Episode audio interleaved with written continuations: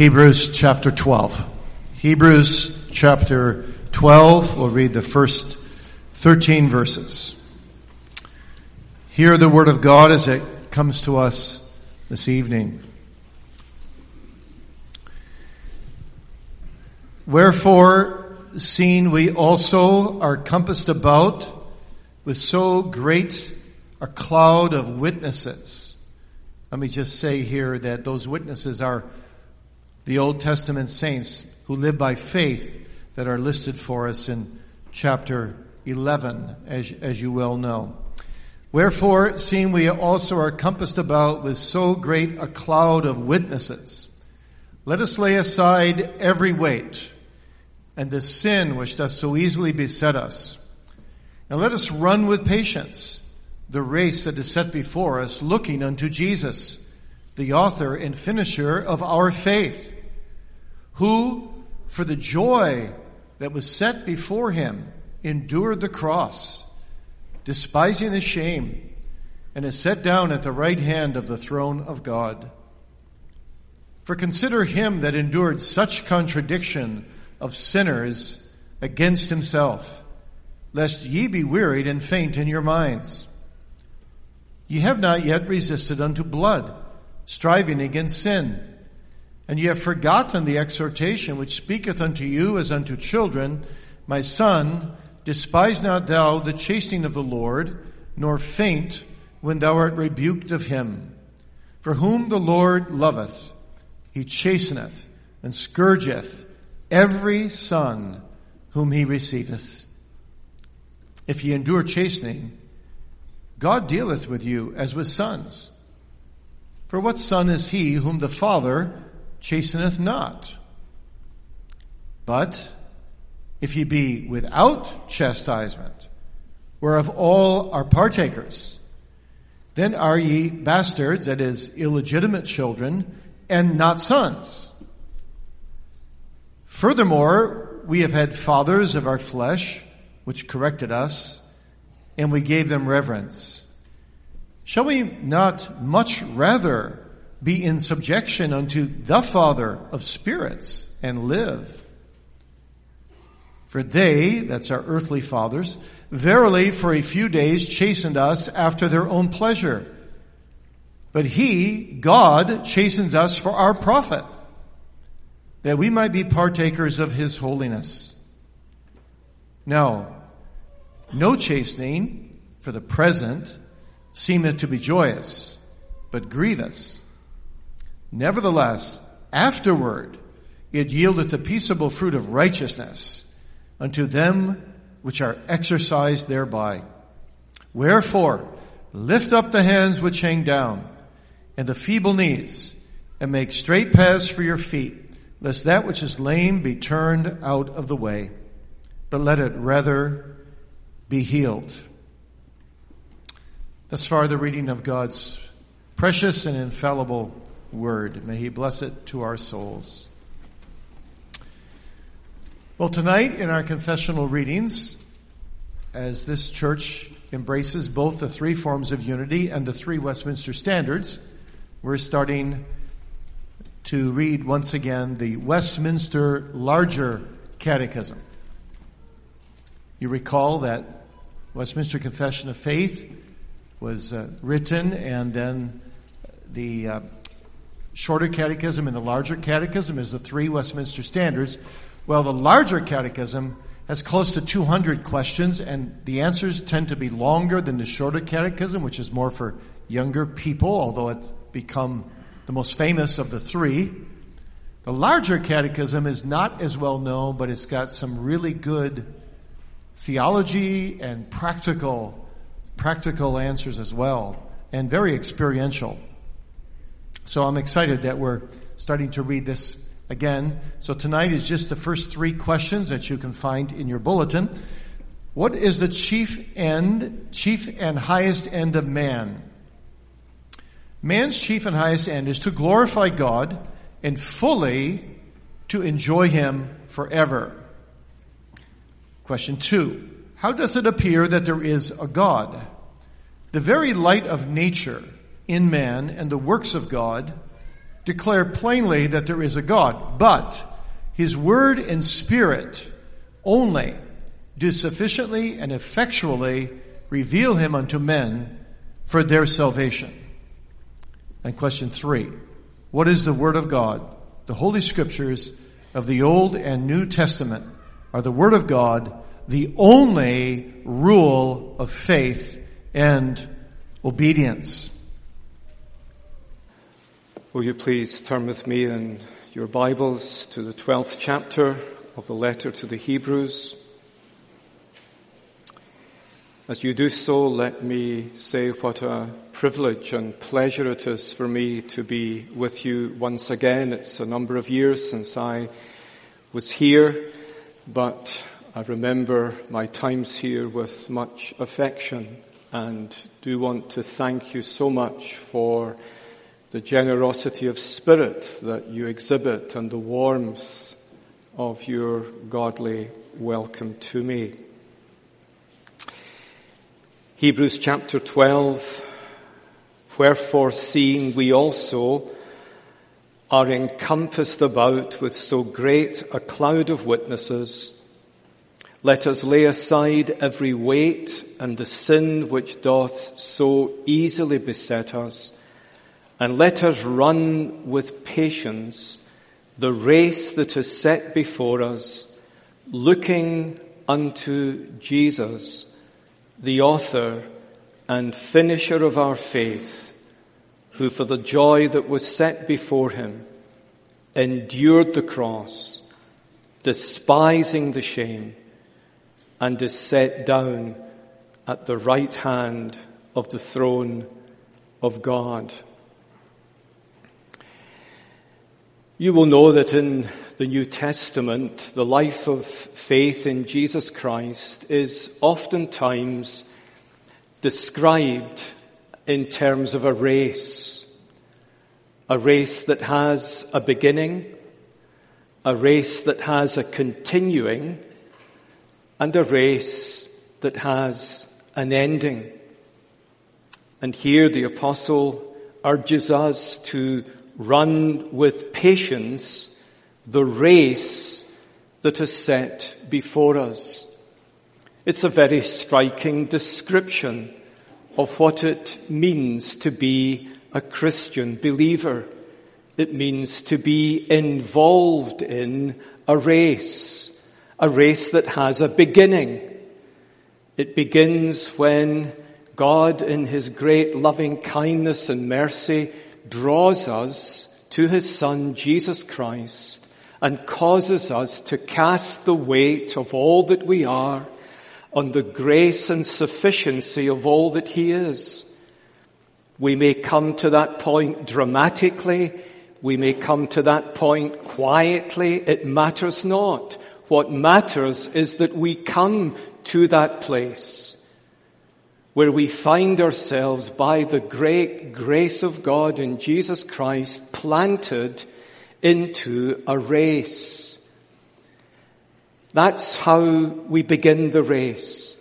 And from thereafter, we are to continue in the race. We are to go on in the race. It's significant and vital that we begin, but more than that, we're to go on. You remember how the apostle Paul in 2 Timothy 4 verse 7 and 8 says, I have fought the good fight. I have finished the race. I have kept the faith. Henceforth there is laid up for me the crown of righteousness which the Lord hath prepared not only for me, but for all who have loved his appearing. And Paul is reminding Timothy that it's not enough for him to have begun the race or even to go on faithfully for a time in the race. He must finish the race if he is to receive the crown of righteousness. Now you will know probably that this letter to the Hebrews was written most probably to Jewish converts, men and women who had come to see in Jesus Christ the promised Messiah of God, the serpent crusher who would come and bring and win salvation for all who would put their hope and trust alone in him. They had turned their back on the empty ceremonialism of Judaism and had planted their lives by the grace of God in the Son of God incarnate, Jesus Christ, crucified and risen. But these believers were experiencing hardship. There was hostility. It seems there was an increasing persecution of them. We read in chapter 10, for example, that a number of them had, had had their inheritances taken from them, their houses robbed from them. Some of them were in prison. They were experiencing the cost of belonging to Jesus Christ. And this writer to the Hebrews writes to them what he calls in chapter 13 a brief word of exhortation. 13 chapters long. A brief word of exhortation. I'm actually never really sure that exhortation captures precisely the nuance of what the writer wants to convey to them. It is almost, the word almost has the idea of encouraging exhortation. He wants his exhortations to be clothed with encouragement. He doesn't simply want to lay upon their consciences exhortation after exhortation after exhortation, but he wants to clothe those exhortations in grace. It's a pastoral letter written to professing Christians who are in danger of turning back from Jesus Christ. The pressures of the world were so great that this letter is written in the hope that what he writes will keep them from apostatizing, will keep them from turning away from the Son of God who loved them and who gave himself for them.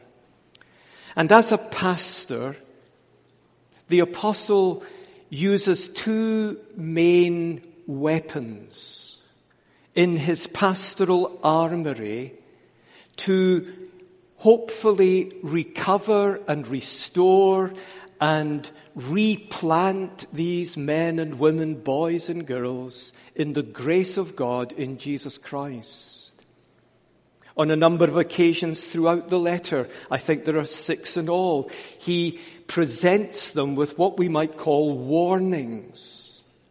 He warns them of the dread consequences of turning back from Jesus Christ.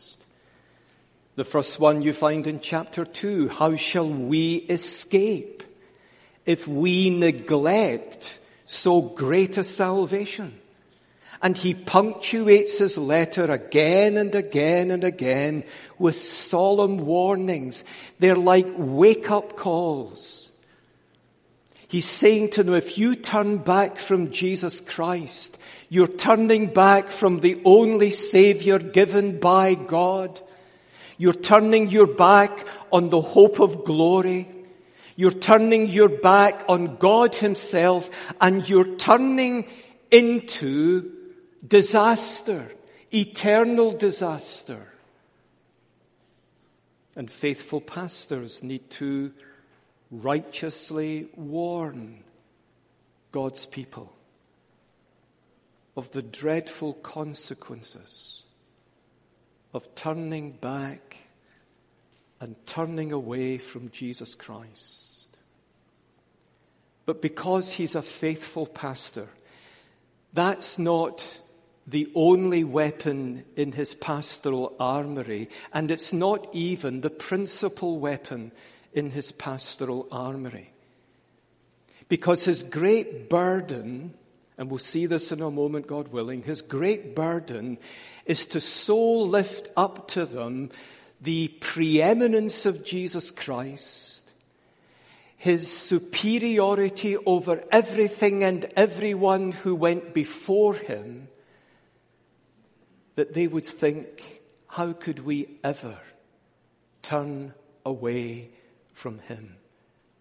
In chapter one, he holds up to them the preeminence of Christ over the whole angelic creation. And then he shows them the glorious preeminence of Christ over even Moses, the man through whom God gave his law to his covenant people. And then he shows them, you may remember, how gloriously preeminent Jesus Christ is over Aaron and the whole Levitical priesthood. He wants them to see that there is nothing and no one who begins to begin to begin to compare with the glory of the Son of God incarnate Jesus Christ. And that's the great burden on his heart. And it's almost as if this whole letter is bookended by two little phrases that encapsulate the burden of the apostle's heart. In chapter 3 verse 1, he says, consider Jesus. Consider Jesus, and the verb has the idea of thoughtfully ponder, deliberately set your mind upon Jesus. And then in chapter 12, verse 3, consider him. Consider him. I hardly know any of you here this evening, but I would be surprised if there were not some who were thinking of turning back from the Lord Jesus Christ. Perhaps the hostility you're experiencing in school or amongst friends or in your neighborhood or in your place of work, you're beginning to think, is it, is it worth the cost? Consider him. Consider him. And so the writer here, and it's really verse 2 that I want us especially to focus on this evening, says to this people to whom he is writing who are in danger of turning back from Christ. He says, looking unto Jesus, the author and finisher of faith, who for the joy that was set before him endured the cross, despising the shame, and is set down at the right hand of the throne of God. Looking unto Jesus. I often think it's, it's sad that our English versions, and all of them I think have the same problem, don't begin to capture the thrust of the Greek text. Because the verb really means this looking away from yourselves and looking to Jesus. Aphorontes. It's a present active participle. It has two aspects to it. We're not simply to look to Jesus, but we are to look away from ourselves. We're to look away from everything connected with us. If we're going to press on and go on with Jesus Christ, we need to look away from ourselves and everything connected with us.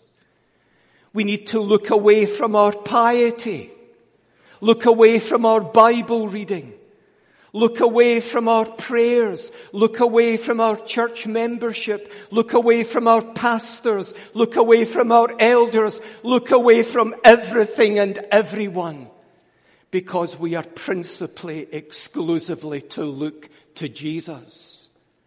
Both our eyes are to be fixed on Jesus.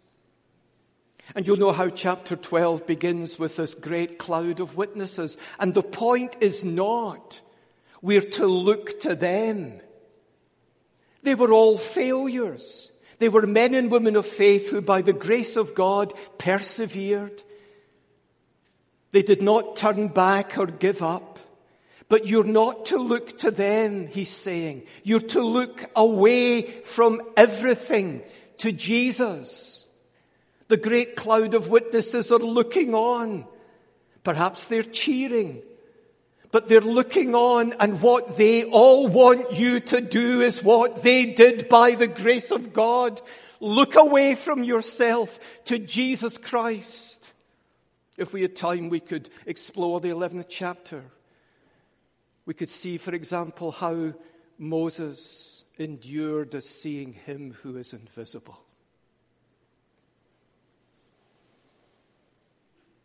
We're to look away from ourselves. We're to look away from our sins. We're to look away from our graces. We're to look away from our husbands and our wives. We're to look away from everything and anyone. And we are to look to Jesus. Both our eyes physically as well as spiritually, I think, in the totality of our being, is to look to Him. Look to Him. And what I want you to notice here is the threefold encouragement or exhortation or encouraging exhortation that the apostle gives to these hard pressed, persecuting, persecuted believers, looking away to Jesus. Number one, look to him who is the author and finisher of our faith. Now, you'll see in the King James Version that the word our is in italics, and that's because it's not in the Greek text. And the translators made the assumption that the apostle is saying that Jesus is the author and finisher of our faith. And that's true.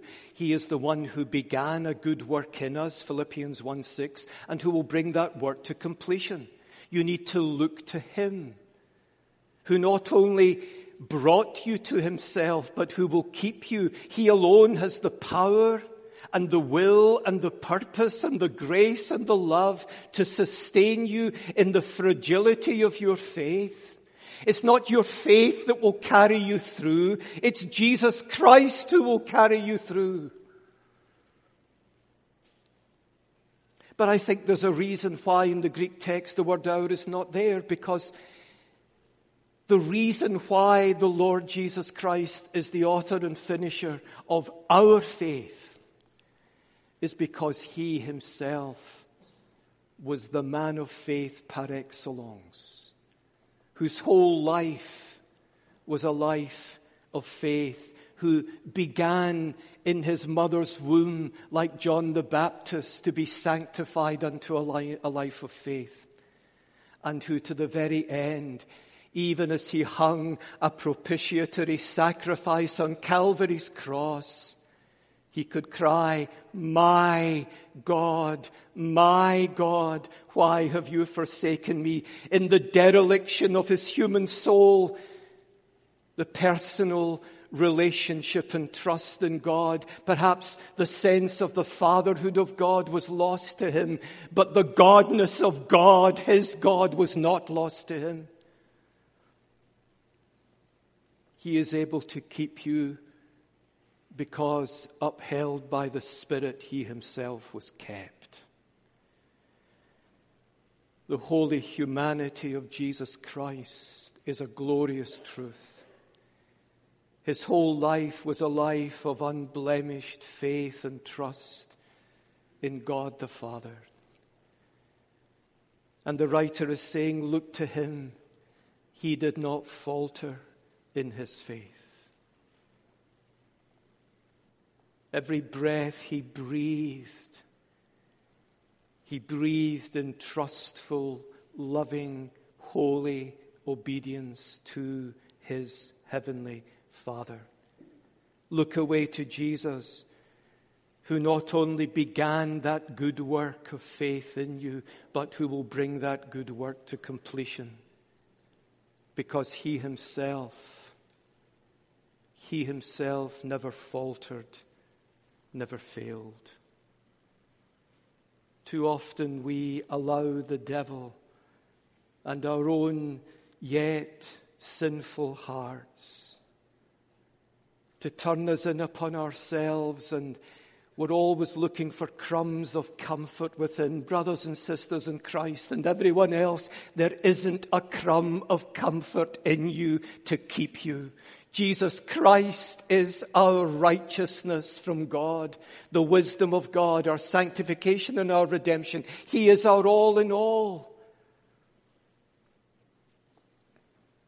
I was saying this morning in another congregation, I love those two little words that uh, the magisterial reformers Calvin, Heinrich Bullinger, Ulrich Zwingli, and, and others used to capture and encapsulate the Christian faith. He's, they, they wrote again and again, the Christian faith is extra nos.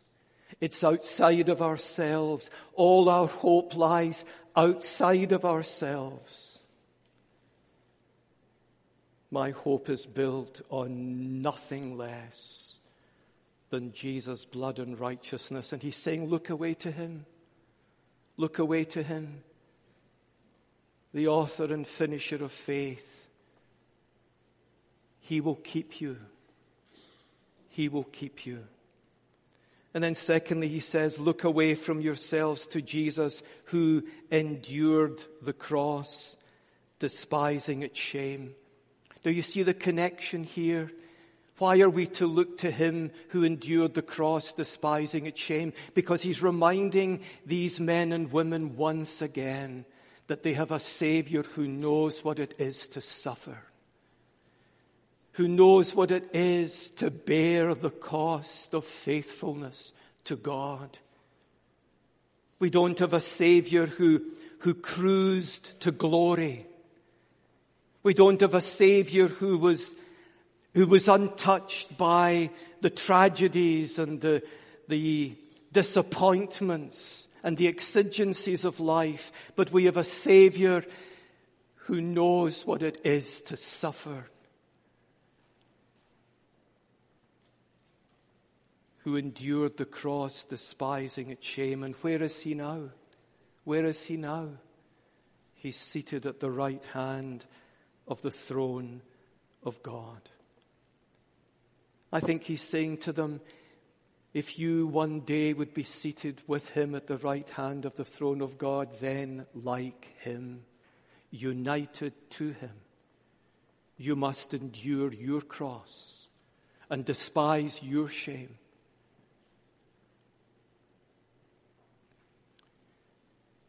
You know, when the scriptures summon us to look away to Christ, or go back to the Old Testament, to Isaiah 45, look to me, all the ends of the earth, and be ye saved.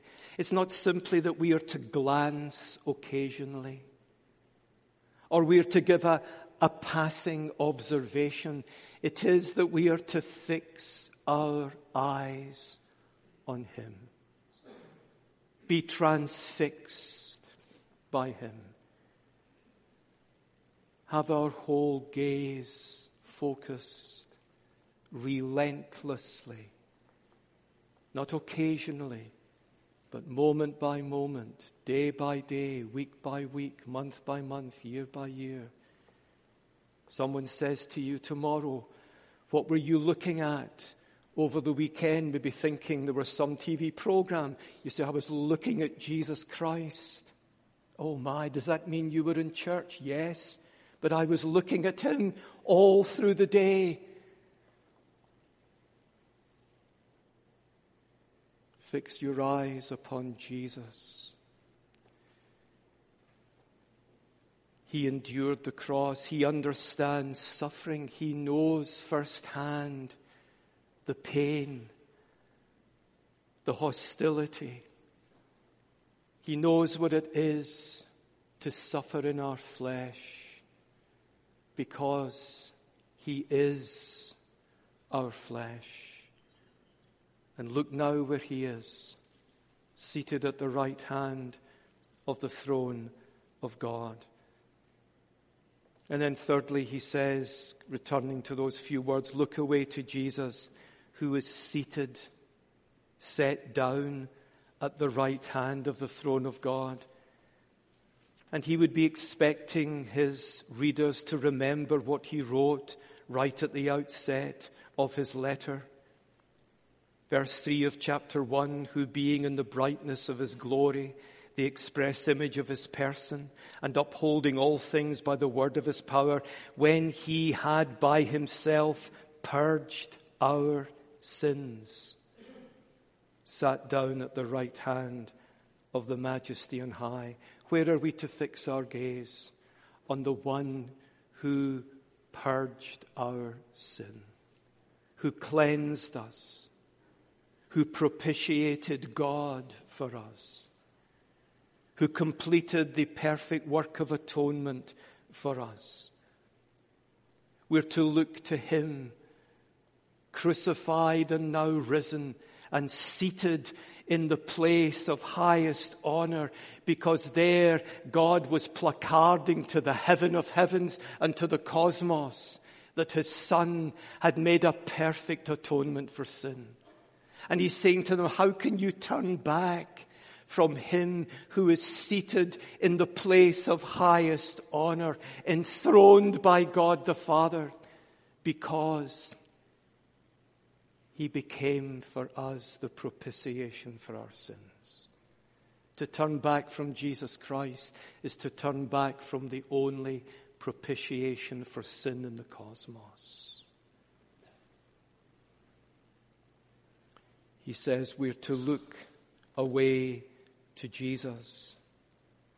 As we run this race, we're to keep our eyes fixed, not on the finishing line,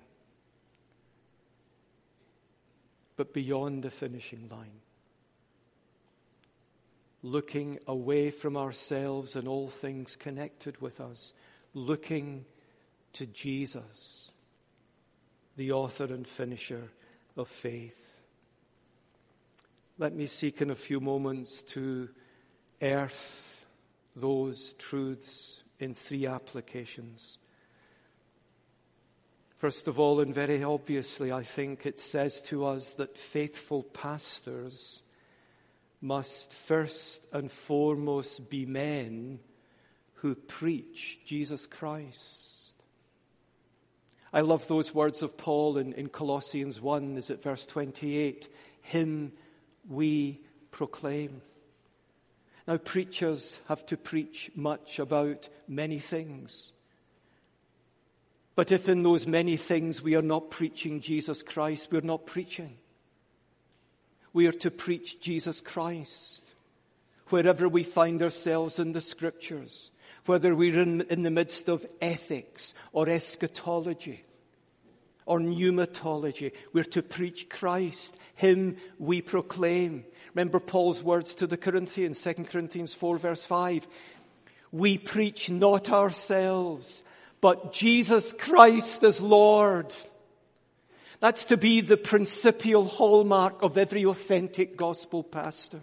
When people say, what kind of a preacher is in your church? He preaches Jesus Christ. What else does he, preach? Nothing else. He's always preaching Jesus Christ. They say, well, that's not a bit dull and boring? Is it not repetitive?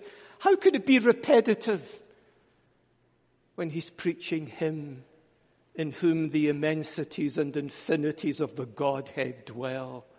The whole of eternity will be an endless exploration of Jesus Christ. And we will never, ever, ever be bored or be dulled. We will marvel at the wonders that cascade from the immensities and infinities of the God man That's why congregations must hold their pastors to this. Brothers and sisters, hold your pastors to this. That they preach Jesus Christ. That they don't preach themselves. That's a danger for pastors. We preach ourselves subtly. My, we have a very intelligent pastor. You know, he knows this and he knows that and he knows the next thing. You know, I'm not downgrading intelligence. I don't mean that. But pastors must be men who, first and foremost, lift up Jesus Christ.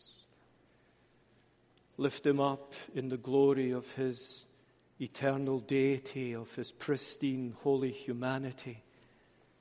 Glory in the hypostatic union. You know, John Owen wrote a, the English Puritan said, the glory of the Christian religion. How would you finish that sentence? The glory of the Christian religion is. Well, I think instinctively I would have said the glory of the Christian religion is the cross of Jesus Christ. That's not what Owen says. He says something that gives weight to the cross of Jesus Christ. He says the glory of the Christian religion is the hypostatic union, the union in Jesus Christ of the Godhead and the manhood. Because the cross of Jesus Christ rests on the glory of that glorious conjunction of deity and humanity. That's what gives glory to Calvary, that God was in Christ reconciling the world to himself. Faithful pastors must preach Jesus Christ. Secondly, every Christian, every Christian must daily resolve to look away from themselves to Jesus Christ.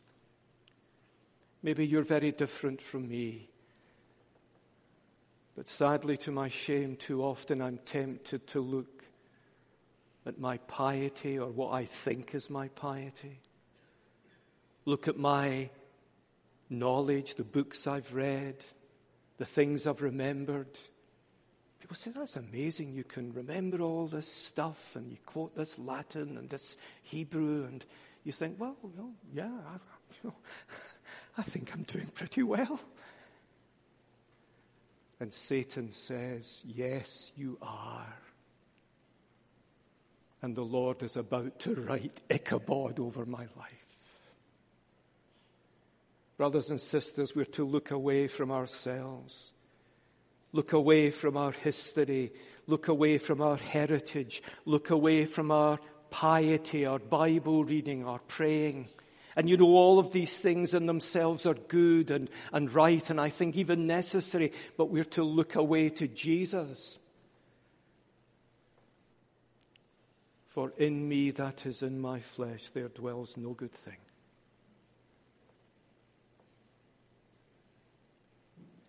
And dare I say this, you're to look away from your God given blessings and you're even to look away from your sins. Satan will have you absorb yourself in your sins. We need to take every sin to the blood of Christ. Every moment of every day, spoken and unspoken when our sins rise to condemn us, and there is something in us that would almost wallow in the reality of our sin. We need to take those sins to Calvary and have them cleansed. We're to look away to Jesus. But then, thirdly, unbelievers, people who are not yet in Christ. They need to understand that there is no hope before God outside of Jesus Christ. You need to look to Him. You remember how Charles Spurgeon was converted to Christ? He found himself as a young man in a very snowy winter's night in London, and he set out for worship, and he eventually arrived in this little Baptist chapel, and he was the only one there. The preacher didn't arrive, the weather was so inclement. And the church officer opened the Bible And he quoted the words from Isaiah 45 Look to me, all the ends of the earth, and be ye saved. And he looked over at Spurgeon. He was the only one in the congregation. He says, Young man, you look miserable. Look to God. A look will do it. A look will do it. Isn't the gospel astonishing? What must I do to be saved? Look to Christ. You think, is it, is it as simple as that? No. It took the incarnation and bloody propitiation of the Son of God for you to look to Him. One look will do it. Nothing else will do it. There is no hope for you outside of Jesus Christ.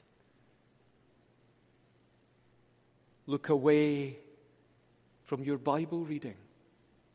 My Bible? Re- Are you telling me not to read the Bible? Absolutely not. Your Bible reading won't save you. Look away from your prayers. Are you saying I shouldn't pray? No, but your prayers won't save you. Look away from your presence at the means of grace. Are you saying I shouldn't come faithfully to the means of grace? No, but the means of grace won't save you. Look to Him. Do you know the hymn with the line, None but Jesus can do helpless sinners good? None but Jesus the Son of God who became the Son of Man, who came into the world taking our frail flesh to himself. And in that frail flesh, living the life we could never live, dying the death we could never die, so that upon a life we did not live, and upon a death we did not die, another's life, another's death, I stake my whole eternity. If you're struggling with the temptation to turn away, to go back, look to Him. Look to Jesus, the author and finisher of faith. Look to Him who is seated at the right hand of the throne of God. He is the gospel. He is everything that God could ever give you. God's got nothing to give you or to give me outside of His Son. In giving us His Son, He's given us everything He could ever give us. Look to Him and be ye saved all the ends of the earth. Let us pray. Our God and our Father, we bless you together tonight for your Son, our Savior, Jesus Christ. We thank you, Lord, that in times eternal you covenanted with him and the Spirit to save a people to the praise of your glory. We bless you tonight that that salvation comes to us when we look alone to Jesus Christ. O Lord, may we never weary of looking unto him, the author and finisher of faith. Meet with us, Lord, in our need, we pray. Cleanse us from all our sin. Deliver us, O God, from looking into ourselves. May we seek all our days to look to Him and by the grace of your Spirit at work, explore the immensities and the infinities of the grace and love of God that is in Jesus Christ and we pray in his name. Amen.